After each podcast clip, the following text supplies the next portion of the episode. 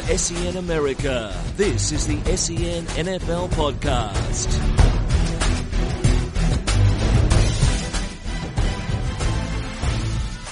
Hello and welcome to the SEN NFL Podcast, the lighter look at the NFL.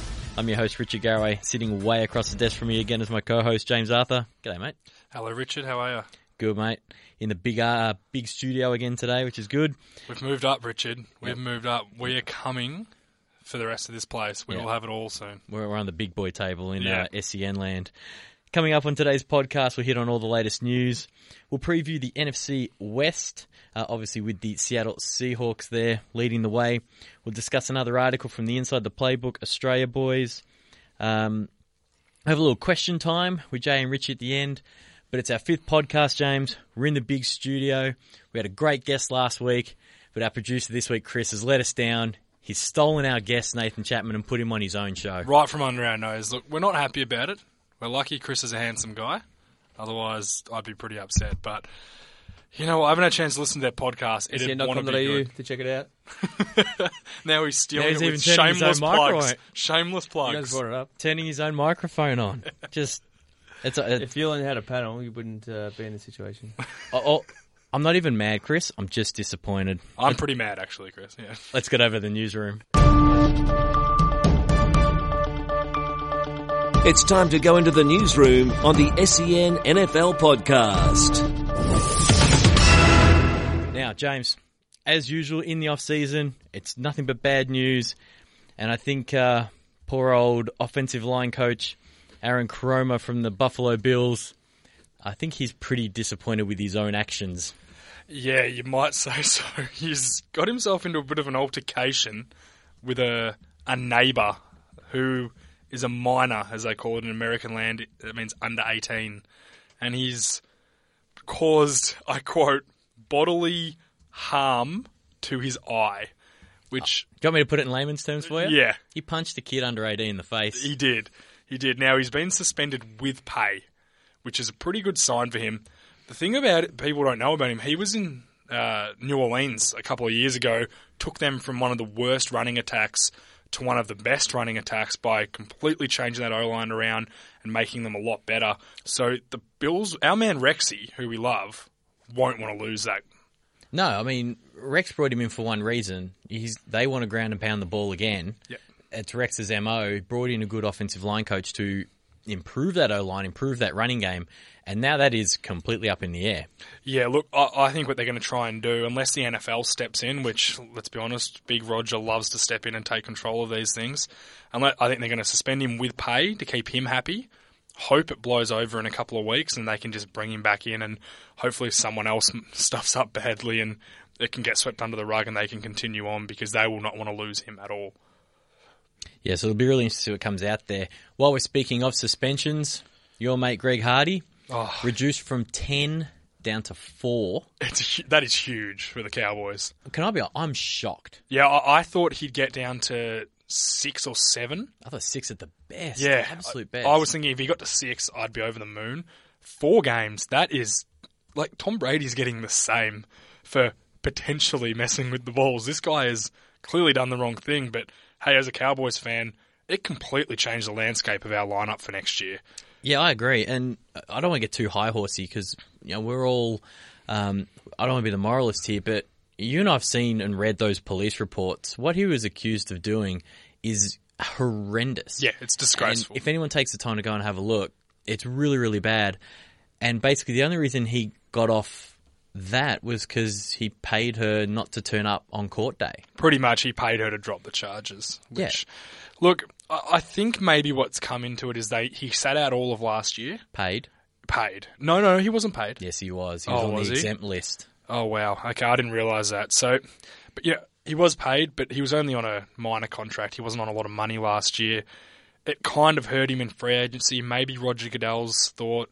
You know what, he sat out all last year, he's copped his punishment, let's give him the 4 games, but he would want to be on a short leash because if he does anything like this again, they'll come down really hard on him. But it makes you think, like, Ray Rice, what he did was no worse than what Greg Hardy did. The only video... There's video of one, there wasn't of the other, and if there was video of Greg Hardy, he'd still be out of the league too. And that's the annoying part. Ray Rice may never play football again. I don't think he will because his name is so tarnished. It's a real shame that, you know, Greg Hardy, if there's video footage of Greg Hardy doing what he did, he also had personal threats towards her after the incident. Yep. Like, at least Ray Rice went, God, what have I done? You know, he apologised. His wife, he then married the lady who was involved with. So obviously they sorted out their differences and you know, came to an arrangement together. Greg Hardy's then threatened this girl, and they've got you know, information of him doing that, and then he still gets 4 weeks. Yeah. I was shocked when I read it. I think it's completely unfair. If he can be back in the league on a tiny suspension like that, there is no reason why Ray Rice shouldn't be back in the league. And the way NFL teams are staying away from one but signed the other, I think it's got nothing to do with the production that Greg Hardy will give versus the production that Ray Rice will potentially give. I think it's a really bad look for the NFL, and as I don't want to get too up on my high horse about it, but I reckon they really got that wrong. Yeah, so do I. I think for what he did, and this is coming from a Cowboys fan who would love to have him on the field, but I was a bit annoyed when they signed him. I think he's an absolute outstanding football player, but, you know, it's what he did was so bad. And, you know, Ray Rice cops it, he doesn't. It's that simple. Yeah, life can be pretty unfair sometimes. We move over into something a little more entertaining. The deadline for the franchise tag signings, Wednesday, 4 p.m. New York time. So it'll be a little after this podcast. So we're going to do a bunch of guessing about what's going to happen and who will get a long-time deal, who won't, and will be found out to be right or wrong very quickly. Dez Bryant, your mate, tweeted out, as much as I love football, on my beautiful babies, I apologize, hashtag Cowboy Nation, but I will not be there if no deal. Wait for it. Hashtag fact. Is he going to turn up? No, I don't think he will. I think his agents... Now, correct me if I'm wrong, but he is in Jay-Z's agency, I believe. No, I don't follow agencies. I'm pretty sure he's in Jay-Z's agency because that was one of the big stories that he signed with them. They seem to be kind of... You know, they're a little bit... They're like mercenaries, that agency. They've probably told him, look, mate, they're going to pay you. But I just don't like it. But the Cowboys won't budge, in my opinion. No, I don't think they're going to either. All reports are they're giving him a pretty fair offer. Yeah, it's not Calvin money, though, and that's what he wants. And you'll get to the other guys. That's what they all want. Well, yeah, let's transition straight over to Demaryius Thomas at the same time. The NFLPA are complaining that the Cowboys and the Broncos are colluding to give them a very similar deal, which is less than, now as I'm using air quotes, which no one can see, Calvin money. I like to call them bunny ears, Richard. Oh, we'll go with the bunny ears then. But these two guys are both wanting Calvin Johnson money or deals. They're both going to get the franchise tag money, which is 14.2? 13, somewhere between 13 and 14. Either way, it's more than either one of them have earned total in their career. Oh, it's ridiculous. It just shows how egotistical these guys are, that they just want what the other guys have. $3 extra million? Yeah, it's a lot of money, but it's 1 year. If Dez Bryant and Demaryius Thomas play like they have the whole career again, they're going to get that money. And just for those who don't know, with the franchise tag, they must sign it by the Wednesday. If they do, you can't do a long-term deal with them. You need to wait to the end of the year. I don't think either of these two teams are going to budge. These two guys are going to be stuck signing the tag. Stuck with $13.5 million. You know, tough. But they're going to potentially, both of them will sit out camp, potentially sit out games. You can't do a new deal during the year if they're on the franchise tag. So all they're really doing is costing themselves money. If they sit out, even at 13 per, what's that, $900, $800 a game, you're not going to see. Yeah, exactly. It's silly. And you know, then you see the next guy who's going to come into it, Roddy White, who Julio is still Jones. So what else? Oh, Julio Jones. Sorry, I've read the wrong guy. He's got a year left in his contract. He's going to earn $10 million this year, and then he's going to be in the same situation. Now he's handling it great. He's basically said, I'm just going to play this year out and we'll deal with it at the end of the year. It's interesting because his mate, as you just mentioned, Roddy White, he's jumping up and down saying he should be the highest paid receiver in the game. More than Calvin, which brings... How do you rank these guys? You know, I tend to think Calvin Johnson is the best receiver in the league until he's dead, in my opinion. In my 10 or 15 years watching football, I've never seen someone like him. Now, of course, I missed out on the... Jerry Rice days, but I think Calvin Johnson's a better player than Randy Moss from what I've seen. He's bigger and just as fast. Yeah, and I think the only other guy who compared to him, in my opinion, as not the same type of player, but at that level, was Terrell Owens. Yeah, and I think this raises a bigger issue, and players clearly hate the franchise tag. Is it time for a change? Does the league need to look at this? The franchise tag allows... It sounds silly saying that players don't have... It's the GM's only power, because players can just leave so easily. You finally... You draft a guy like Dez Bryant. The Cowboys took a real... risk on him. They traded up and got him to around, I think it was to pick 24, after he'd had a terrible offseason doing some really silly things. He then did some more silly things when they bought him in. They stuck by him. They've turned him into, in my opinion, he's probably the second or third best receiver in the league. And then he's just going to leave. So what the franchise tag goes is, hold on a sec, mate, we drafted you. We're going to keep you around. And they can keep doing that. And it's not as if you get unfair compensation. Basically, if people don't understand that the franchise tag averages out the top 5 players at the position. So for receivers this time around, it's around that 14 million mark. Exactly. It just takes an average, divides the average by 5, and that's what the earning is. Guarantees it for that 1 year. Yep. Guaranteed money. No worries. If you get injured, you still get it. All that kind of stuff. So it's not like it's an unfair conversation. I like it because it stops guys from just finishing their 4 years. And if they're in a team like Jacksonville, who aren't going anywhere, they can just leave. Posing the franchise tag, you go, oh, no, we're going to keep you around for 1 more year. Same with the 5-year option they have now for the top 10 picks, or, you can keep them for 1 more year and then you can franchise tag them. Now, the second year when you franchise tag them, it loads on top, but they still have that option to stop guys leaving. So you can potentially keep a guy in your system for 8 years. Now, a lot can change in that 8 years. So I like it personally. I think it's a great idea. It keeps the GMs with that little power they have. And they can't double down with it either. If you get the franchise tag 2 years in a row, you get the loading added in that second year. Oh, and is it 25%? Yeah, it's something like 20 or 25, which is something crazy. Like that. I mean, I'm not a cap expert or contract expert by any stretch, but basically you get the average again. So if any new deals are done, it's recalculated on that year. Yep. Plus, you get that loading added again, and it's guaranteed. It's all guaranteed. And this is what I understand. Dez Bryant his argument is he wants a long-term deal. But in the NFL, it's not like NBA where you sign a guy and that's it. They get it all. It's all guaranteed. There's no guarantees in football. Like we had Tom Hornsey in last week who said, there's no guarantees in the NFL. If you don't play, you don't get paid. I think that's what the argument is with Dez. He wants more money, and the Cowboys are a bit tentative because of some of the things he's done in the past. I think Demaryius Thomas is more likely to get the long-term deal, but then if this collusion comes out that it's true... That's hard to prove. It's very hard to prove. It could be a matter of just the two GMs giving each other a call. And it's wrong, but it's not stupid. Basically, they're saying, hey, we want to keep both our guys happy. Let's offer the same amount of money. So then when they talk to each other, which they will. And their agents certainly will. It'll go, yep, no, we're getting offered the same. It's all fair. But the problem is they both want Calvin Johnson money, which is he's the echelon. And in my opinion, he is so far in front of everyone else. There's him and then a bunch of other guys behind him, in my opinion. And the thing about people who get hit with the franchise tag, I think, from my point of view, is... Let's say he blows his knee out.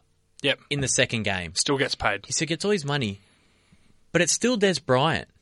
He's still going to get a deal somewhere else. Someone will take the chance on him that it'll heal and he'll be fine. He'll be back to normal. And he's going to get that silly big contract that he's probably going to get anyway. Well, I don't understand what his big problem is with the tag. And this is what I don't understand. He's going to earn $13 million this year. I don't know about you, Richard, but if I earned $13 million this year... I'm pretty sure I could manage myself to never have to work again in my entire life. Oh, I could probably rummage around my couch and find some of that. Yeah, yeah. That's never work again kind of money in my mind. Yeah. But these guys, they're arguing he's going to earn $13.5 million, and he wants 16.2, which is Calvin money. Suck it up. Play your franchise. Sign your tender. Play your year. The Cowboys look after their own. Right now, he's not doing the right thing by them. And the times have changed now. Jerry's not just going to sign anyone. He's been burnt before. The DeMarcus Ware deal killed him. I'm not sure if you remember Roy Williams, the safety, who ended up turning into nothing as soon as they signed him. What's his son's name? Stephen Jones. Stephen Jones, who's taken much more control over it recently. They're drafting well. They're doing everything different now. Yeah. The days of Jerry Jones just going, yeah, I've got all this money. I'm going to pay you. It's over. Even, so Dez has even to Snyder. Suck up. Has cut that out. Oh, yeah. And he was the ultimate for it. Exactly. Next up, we'll take a look at the NFC West. Obviously, the Super Bowl losers, Seattle Seahawks, will be heading the way. We'll take a look at them next.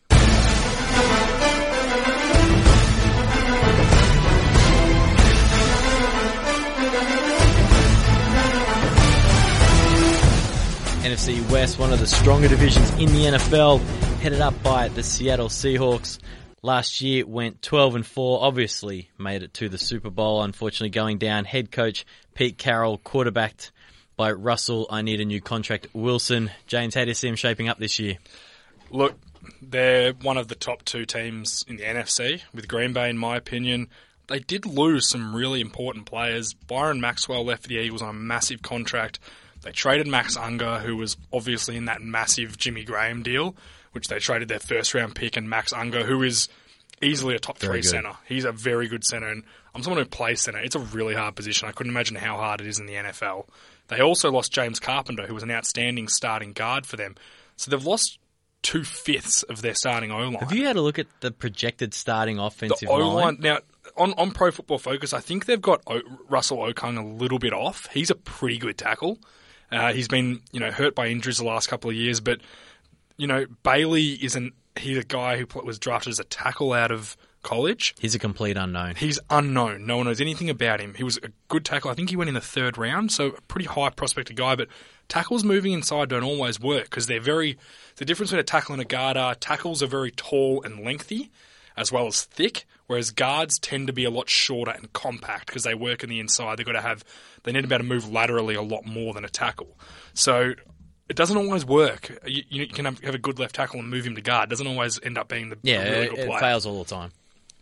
Jay Sweezy's a little bit unrated as well, but Britt is a second-year guy, so they're pretty young there, but losing Unger, I don't think people understand how massive that is for them. He controls everything.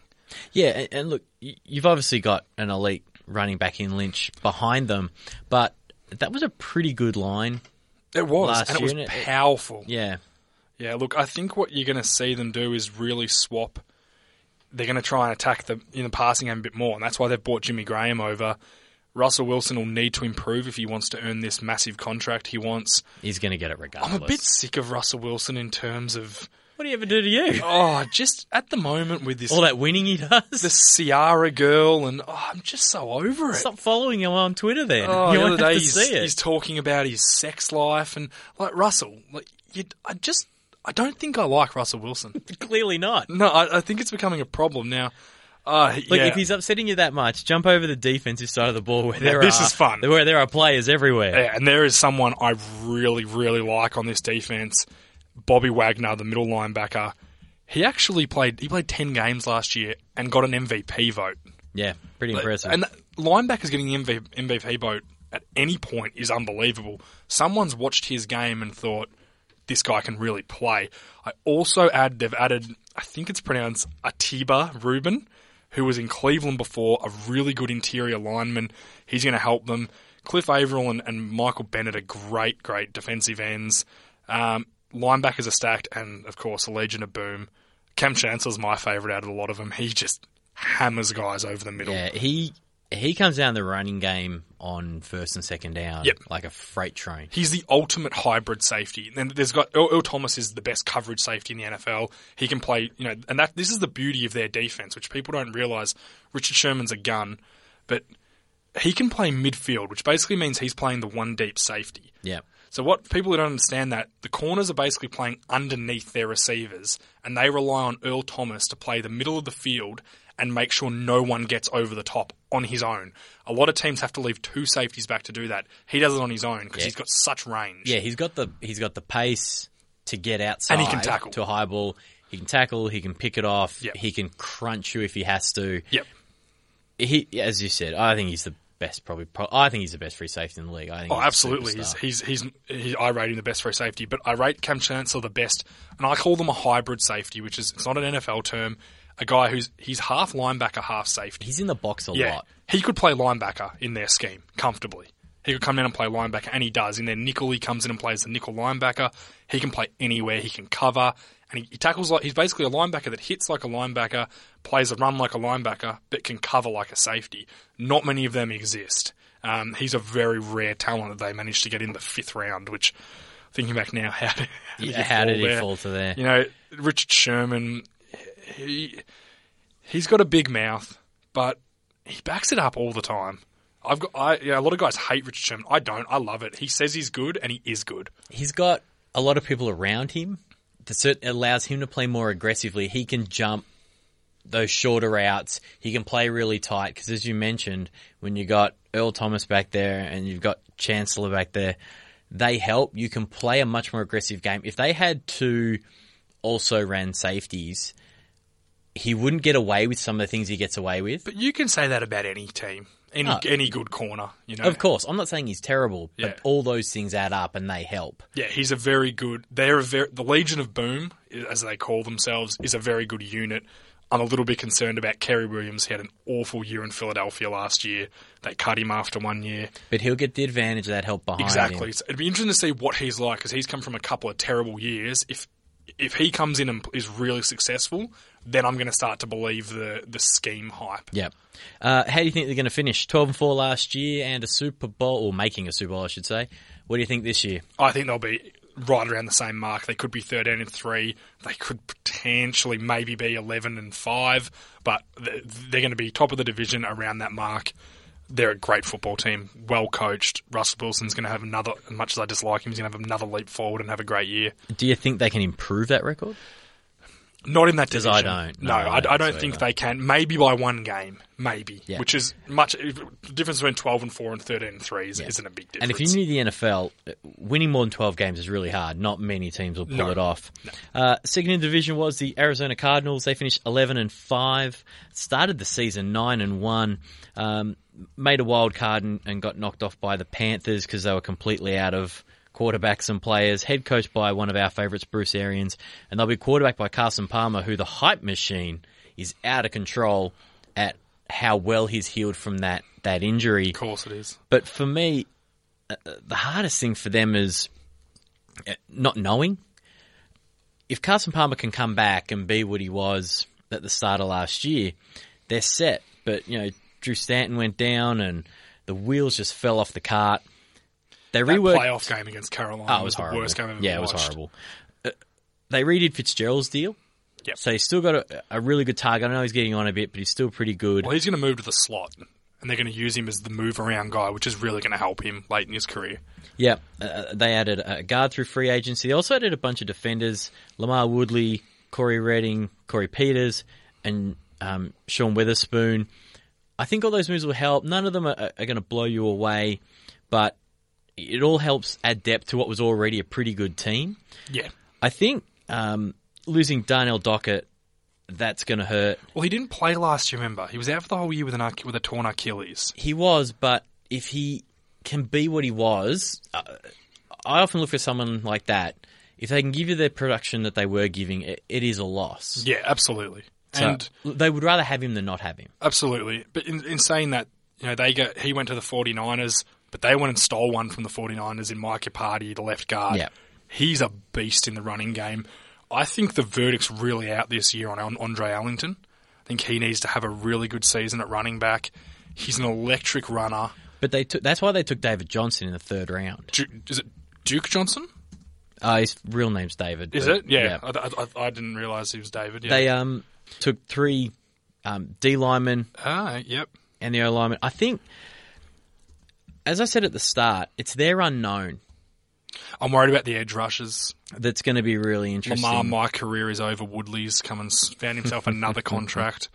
Just keeps getting paid. They added Sean Witherspoon from Atlanta, who a lot of guys won't know who he is. He had an outstanding career in Atlanta, and they've picked him up for next to nothing because he's coming off an injury. If he is to get back to his form, put him with Darrell Washington, who is another sneaky top-5 linebacker in the league, in my opinion. He's a very good player. He's had a few off-the-field issues in the past, Washington, which has stopped him being recognised. The inside's pretty solid, and Calais Campbell is a beast of a defensive end. He can do anything. He can pass, rush, stop the run. But the edges worry me. Right now you've got Okafor and Shaughnessy. I just don't see them getting a lot of pressure. And this is what's starting to concern me. Especially in that 3-4 scheme. Exactly. And the coach is left now. They've got to, Yeah. Patrick Peterson, again, he's a guy who needs to prove himself to me. I think he's been an okay corner. He's very overhyped, in my opinion. But I think he's pretty good. The biggest thing that hurts him is there's not much behind him. Tyrann Mathieu, the honey badger, he needs to get back to his form. He was injured last year. And his best work's done in the return game, if you ask me. He's a good safety. Yeah. But his best work is done returning the football and kicks and punts. It seems that they like him as kind of, I don't like using this term, but an emotional leader. He seems to when he plays, he gets them really up and going, which is, I know, Rich, you've played a lot of football. There are guys like that. Yeah, you can rally around people. You know, a guy like a Tommy Kinlock who plays for us, played so many games.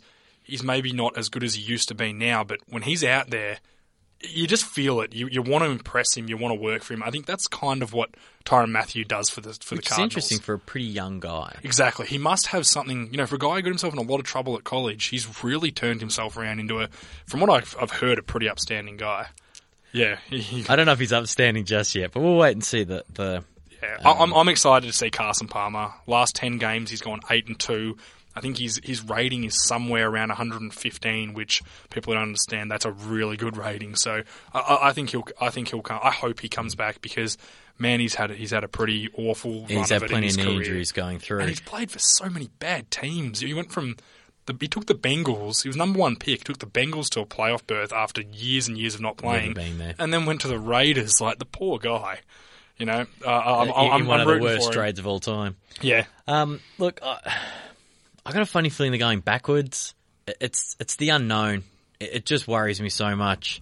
If Palmer is as good as advertised, I said the hype machine is well and truly churning it out, then I think they can do something similar to what they did. I don't see it. He's coming back from, another knee injury.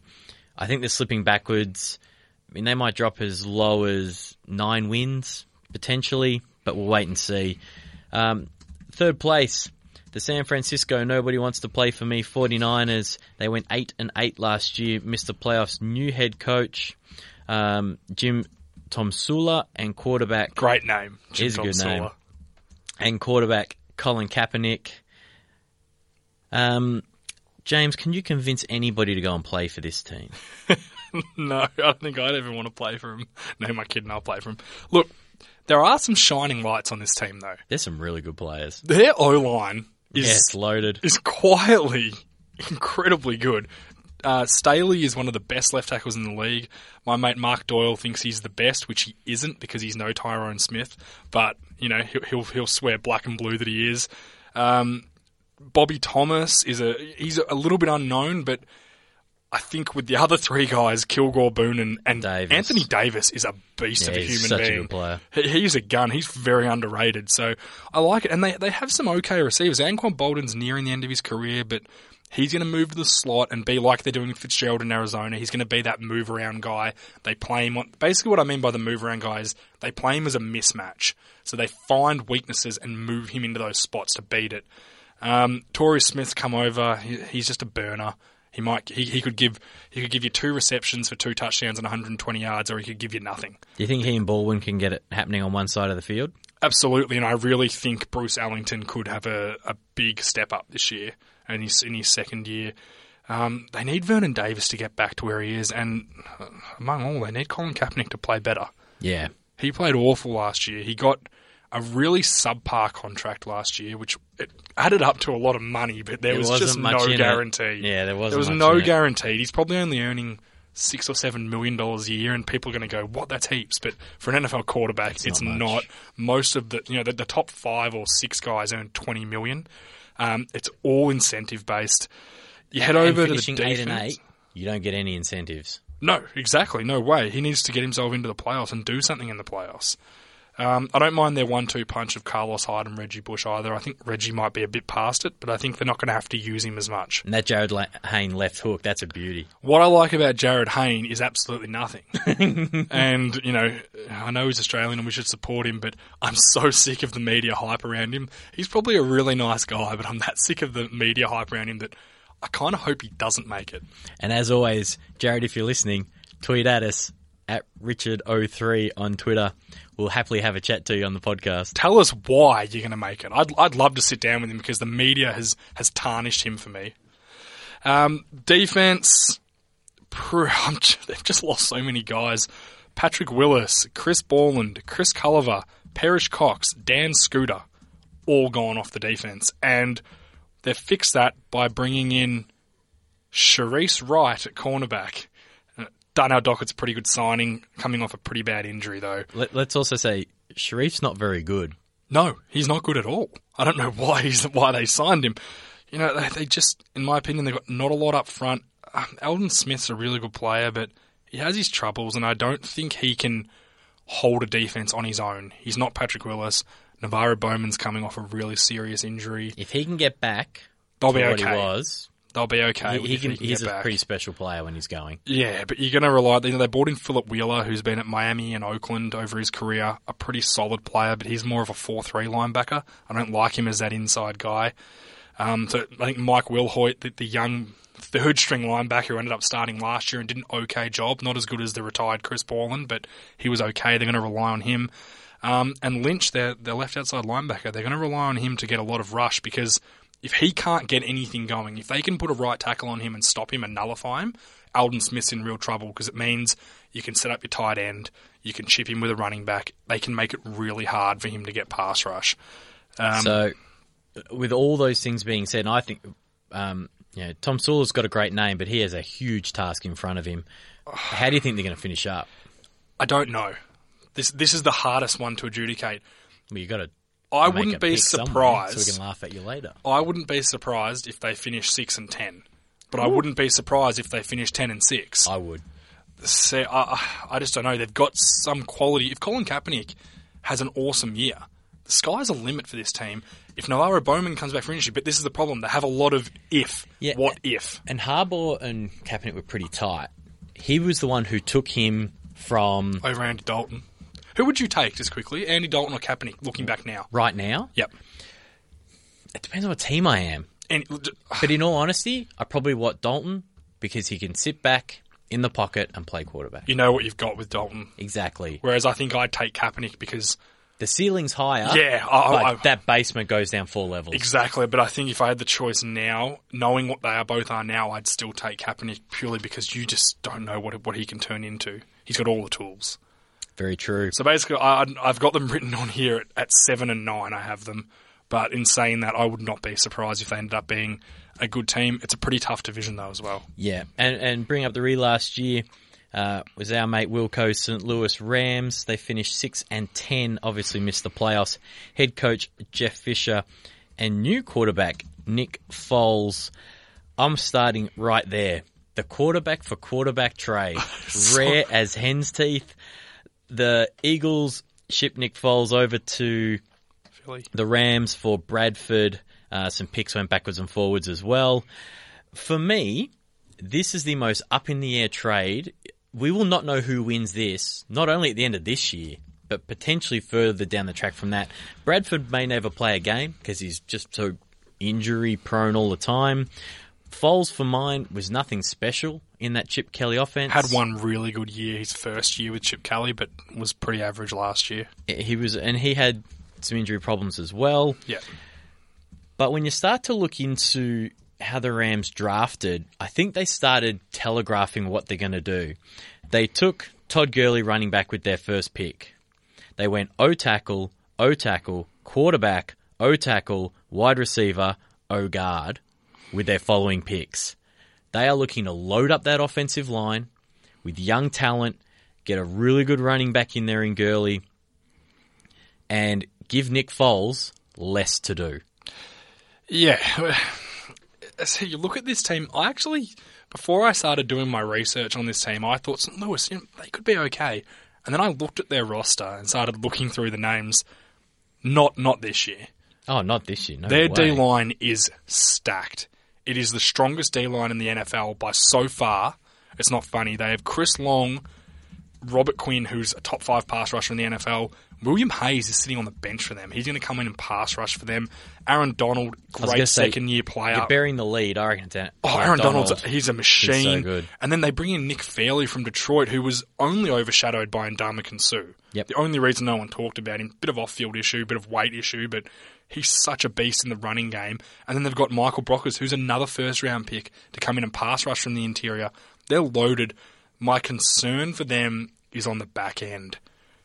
they just don't have great corners. They brought over Mark Barron from Tampa, who Tampa took at 7. You can have in the draft. He's been absolutely nothing. To be one of the best coming out of college. And we say this all the time. He was supposed to be. I remember reading a review on him, which the guy said his ceiling is to be an all-star pro, to be an all-pro safety. His floor is to be an all-pro safety. That was his grading of him.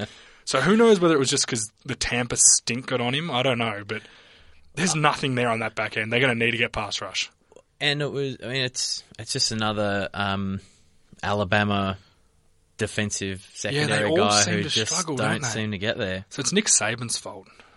I'm going to blame our scouting department, but it seems to be the way they're going these days. Teams that, you know, I think Phil was saying every week, they're rebuilding the right way from the inside out, as you call it. They're drafting O-line. Was it Havenstein they took in the first round, the right tackle? No, they took the... Todd Gurley. They traded up for him. Was that right? No, San Diego traded up for the other guy. Yeah. He's coming off injury. Now, you're the college guru around here. If he can give you what he gave you in college, he'll be fine. You reckon he's pretty good? Oh, yeah. He's gone. Yeah, well, he's the first... I think there were 2 running backs taken in the first round for the last 5 years, and he's one of them. You don't go at pick 10 if you're a bunny. But I'm with you. That O-line, until all those young guys have drafted and added, I mean, there's rookies all over it. Greg Robinson was a high pick last year, actually came on pretty well late last year, but he was playing guard. And you hear now playing left tackle. What's the most common thing we ever say? He came on great at the end of the year. Yeah, because who cares? No pressure. The season was over. Yeah, exactly right. I mean, I just think this team is going to go... Foles doesn't have that many people to throw to. No, Tavon Austin needs to pick up his game. Austin, Bailey, Quick maybe, I don't know. Their tight ends aren't anything particularly flash. Jared Cook's a really good receiving tight end. And, you know, they're building this running game. Exactly, they're building for the run. He's going to cut his things down. That's why they've got Lance Kendricks, who's actually a really good blocking tight end. So I think you'll see Kendricks feature a lot more, and they might even use Jared Cook as kind of a split guy, like a Jimmy Graham type role, split him out wide and whatnot, because he is a matchup. You know, he's a good matchup. The other thing is the running back. I know you got Todd Gurley, but after him you got Cunningham, Mason, Isaiah Peed. I'd love to see Mason come on. I really liked him coming out of college. Came on strong last year. No, I wasn't going to... You were going to say that. I know. I've got a lot of time for him, mainly because I like college football and I saw him running around for Auburn. But I think he's the right fit there. I think he should be a really good NFL player. Hopefully him and Gurley can make a really good partnership, 2 young guys. Is Gurley more of a speed type guy? I don't know much about Gurley. Nah, Gurley's going to run over you. He's a one-cut and power, and then you've got Mason, who's a scat back, more of a speed guy. It seems to be the trend a lot of the NFL teams are going for. There's not many one-back systems anymore. The days of that are long, long gone. Yeah, they just take too many hits. But as I said, my concern comes along the O-line, a lot of unproven. And, you know, Jeff Fisher... Has he got away with murder for his entire career? The thing I like about Jeff Fisher is everyone talks about how good a coach he is. He's been all over the place. He's basically had 2 jobs. He was coaching at the Oilers. And then they moved. That's how long ago he started there before he moved over. And they made 1 Super Bowl in his time there. I think it just seems like his teams are forever destined to go 7-9 every year. They're around that mark, and you know that's pretty much where I have these guys sitting again. Yeah, and sorry, Wilco, I know you're going to a game this year, mate, but I think that O-line... It just scares me. I think Foles is going to get just beaten up. No O-line, no receivers. No outstanding receivers. Yep. It scares me. Foles isn't going to have the time to get the ball to guys, and I don't know if the running game can get going enough to carry them. Yeah, they'll be around the same, 6-10, maybe 5-11, something like that. It's a tough division too. You've got to play Seattle, Arizona twice, and San Francisco are no chums in their own right. Yeah, exactly right. So have you got that final lineup finishing? I have Seattle winning, Arizona second. I think those 2 are clearly above everyone else in that division. I said the 49ers will come in third, and St. Louis last. Yeah, snap. You don't like the 49ers. You're really off on them. Yeah, I am. I'm really, really off on them, but I don't know if I've got the guts to put them below. Oh, no, stuff it. I will do it. Give me Seahawks. Give me the Cardinals, the Rams, San Francisco first pick in the NFL draft. Heard it here first. Oh, God. Michael Christianus, write that down, please. Coming up next, we'll take a look at Inside the Playbook's latest article on the NFC and who has make-or-break potential. The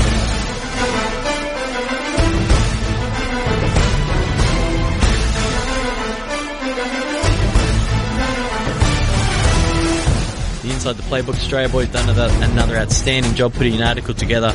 Do us all a favour, give them a follow on Twitter at ITPB Australia. They do a really good job doing articles for us, but they've also got a lot more content on their website. What they've taken a look at today is who's facing a make-or-break season in the NFC. James, which one's jumped out at you? The first one that really jumped out at me was Cordarrelle Patterson. This is a guy out of Tennessee. I've had guys who played with him at Tennessee tell me that he is the best athlete they have ever seen. But for some reason, after a really promising rookie year, he just can't put it together. Going into what is his third year now, it's really make or break for him. I think if he turns out that he's just this gadgety guy, I think his career will be over before it's, you know, pretty quick. But I really liked that one. I thought he's a pretty good. They had a really good assessment of him. He's in Minnesota there. Good young quarterback to throw it to. I think if they can't get him the ball this year, I think he'll start. The story that he doesn't actually like playing football. Yeah, which is weird, but I think the person who's the most disappointed was you, who took him with your first pick in our it's a keeper league. So it wasn't as if I had everyone to pick from. It's a keeper league. I was really into Cordarrelle Patterson last year. He did nothing. First game he scored 15 points or something, and then did nothing. You danced all the way up to our draft board to put the name up there. I couldn't wait. And watched it blow up in your face was fun for everybody. It was terrible. Jay Cutler, quarterback Chicago Bears. We've mentioned it earlier when we covered the NFC North. That contract is just horrendous. So he's going to get to play because if they can't flush, no one can flush that kind of money. They can't cut him. They can't cut him. There's no way around it. And you cannot trade him. So... you can forget that. They added another target for him in Calvin White this year, and he's already got Kevin White. Yeah. And he's already got Alshon Jeffrey, who can get down the field. He'll have a huge year, Alshon Jeffrey. I still reckon Jay Cutler. I still reckon it's attitude. His body language on the field is like watching Richo on the goal square if you don't handball to him. It's horrible. It's absolutely horrendous. It's like he's sitting there saying, "I'd rather be at home." With my smoking hot girlfriend.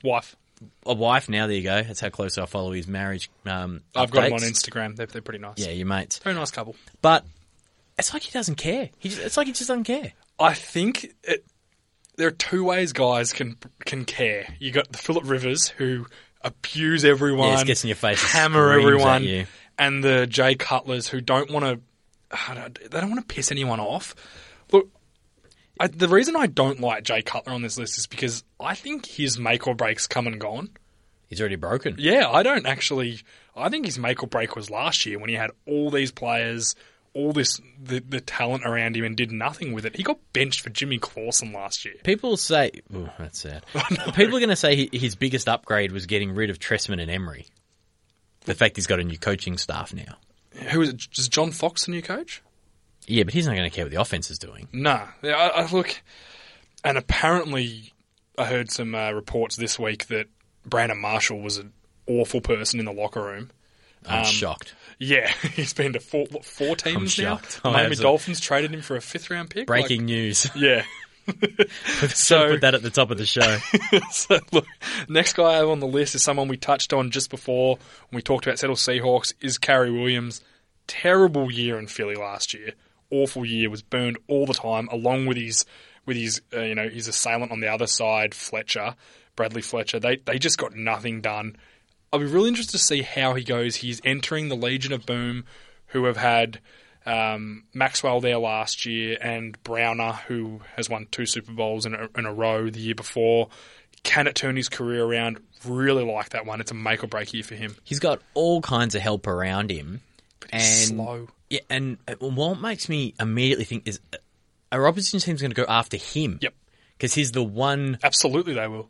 ...okay guy versus all these shining lights on the rest of the field. The thing that annoys me about... I don't like Cary Williams at all, and the reason why is because I watched him play against the Cowboys last year. He's a grub. He gets by holding guys, and he's the old physical type of corner, which are dead in the NFL now. Those days are gone. He hits guys late. He grabs them at the line. He doesn't let them release. That's done now. I don't think he's going to be successful unless he can severely change his ways. But I do think it's a make or break here. If he's not successful in the Legion of Boom, he will be out of the NFL. Yeah, I'm going to get a bit of my homer on. I tend to do it much less than you do, but it's because you're a Doug Martin Bucks fan. Yeah, they're awful. Doug Martin, Tampa Bay Buccaneers running back, the muscle hamster. He hates that nickname, so I'm going to keep using it. He can tweet us if he wants to. He can tweet right at me. He knows where to get me. We've got Charles Sims there and Bobby Rainey. There's a new quarterback in Winston. They're going to get after him to try and rattle him. Oh yeah, that O-line is certainly nothing to write home about. I think if I was Tampa Bay this year, I would just throw it all over the yard. Just put piff the ball everywhere. Just throw it everywhere. He could throw 30 picks if they do that. Well, so did Peyton Manning in his rookie year. Yeah, he turned out okay. Yeah, it did turn out okay. So yeah, I think Doug Martin's probably done. His rookie year was 1,400 yards and 11 rushing touchdowns. Really good year. That's... I'd forgotten how good that rookie year was. Awesome rookie year. I don't think he's ever going to repeat it, but at the same time, Sims and Rainey aren't going to do it either. I think that running game's going to be god-awful. You know me, I'll have the Red Zone channel on on Sunday mornings. I'm not going to be watching Tampa games. No. And I'd throw it all over the place. Yeah, throw it 60 times a game. Who cares? Yeah, I tend to agree with you. Put it all in Winston. See what you've really got with a guy like Winston. Next I have on one I really don't like. Tom Coughlin from the Giants, he's won 2 Super Bowls. He's proven what he is. He's not in a make or break year. If he wants to leave, he'll leave. He's got nothing left to prove. Hall of Famer? Well, he's winning records around the around 550, which is pretty good for an NFL coach who's coached that long. What am I doing? You're holding 2 fingers up because he's got 2 Super Bowl rings. Yeah, probably. He's probably a Hall of Famer. Not many guys win 2 Super Bowls. Yeah, so, I don't think he'll be... I don't think it's a make or break year. I think if he wanted to walk away at the end of the year, he'll walk away. He's old. He's been around a long time. And I don't know if you've seen a couple of the NFL do the kind of like 30 for 30s that ESPN do, but they do them on obviously people from the NFL. The Football Life? Yeah, the Football one? Life. Yeah. The one on Coughlin. If you can find it, it gives you an insight to what kind of guy he is. He's got a humongous family. Yeah. He's a real player's coach. It's almost like he cares about his players and his family more than he does about the result. I'm not saying he's a bad coach, but that's the kind of guy he is now. He used to be that fire and brimstone. If you're 5 minutes early, you're 10 minutes late, all that rubbish that he used to get away. He changed. He won the 2 Super Bowls. He's a Hall of Famer for mine. If they don't do very well, he can retire. He can walk out with his head high. Yeah, no one's going to look twice at him. Make or break for me is saying a guy that if he doesn't make it, he's a bust. I'll give you one. Jonathan Martin, Carolina Panthers. He had all those dramas that people were saying he didn't like football. He ruined Richie Incognito's career. He ruined him. Richie did nothing wrong. Martin actually came out later and said that they were boys and things like that. He really struggled being an NFL player, clearly. Yep. Which is odd coming out of a Stanford system with Jim Harbaugh, the guy who'll ride you pretty hard. Yeah, it was surprising. It was a really ugly time for him and for the NFL, quite frankly. It was a really bad look. Yep. But he struggled being an NFL player. I think it's pretty as simple as that. And he's got another shot now at the Panthers. He can really... He's got the opportunity there to start and to go, protect Cam Newton... Big, strong guy. You and I having beers with him while he was here in Melbourne. I think he'll be okay. I think he'll come along. He's got the chance. They'll give him a chance. Hope so. I hope, he's obviously had a bit of an emotional ride in the NFL, so hopefully he can get that sorted out. The next guy I have is safety Jairus Byrd, who needs to earn his contract. He got paid big money, didn't play a game last year, got injured in preseason. I think he was injured coming over from Buffalo. That's why they didn't re-sign him. Yeah, big year for him. Definitely make or break. If he doesn't play well this year, they will cut him and all that money will be gone. Yeah, how does 6 years, $56 million sound? Pretty nice to me, to be honest. Yeah, I think, and he needs to earn it because I'm willing to bet the guaranteed portion of that is done. Yeah. All right, I'm going to wrap it up. Darren McFadden, Dallas Cowboys. Make or break, won't even make the roster. I'm all over the watermelon. Coming up next, it will be Twitter question time with JA and Richie.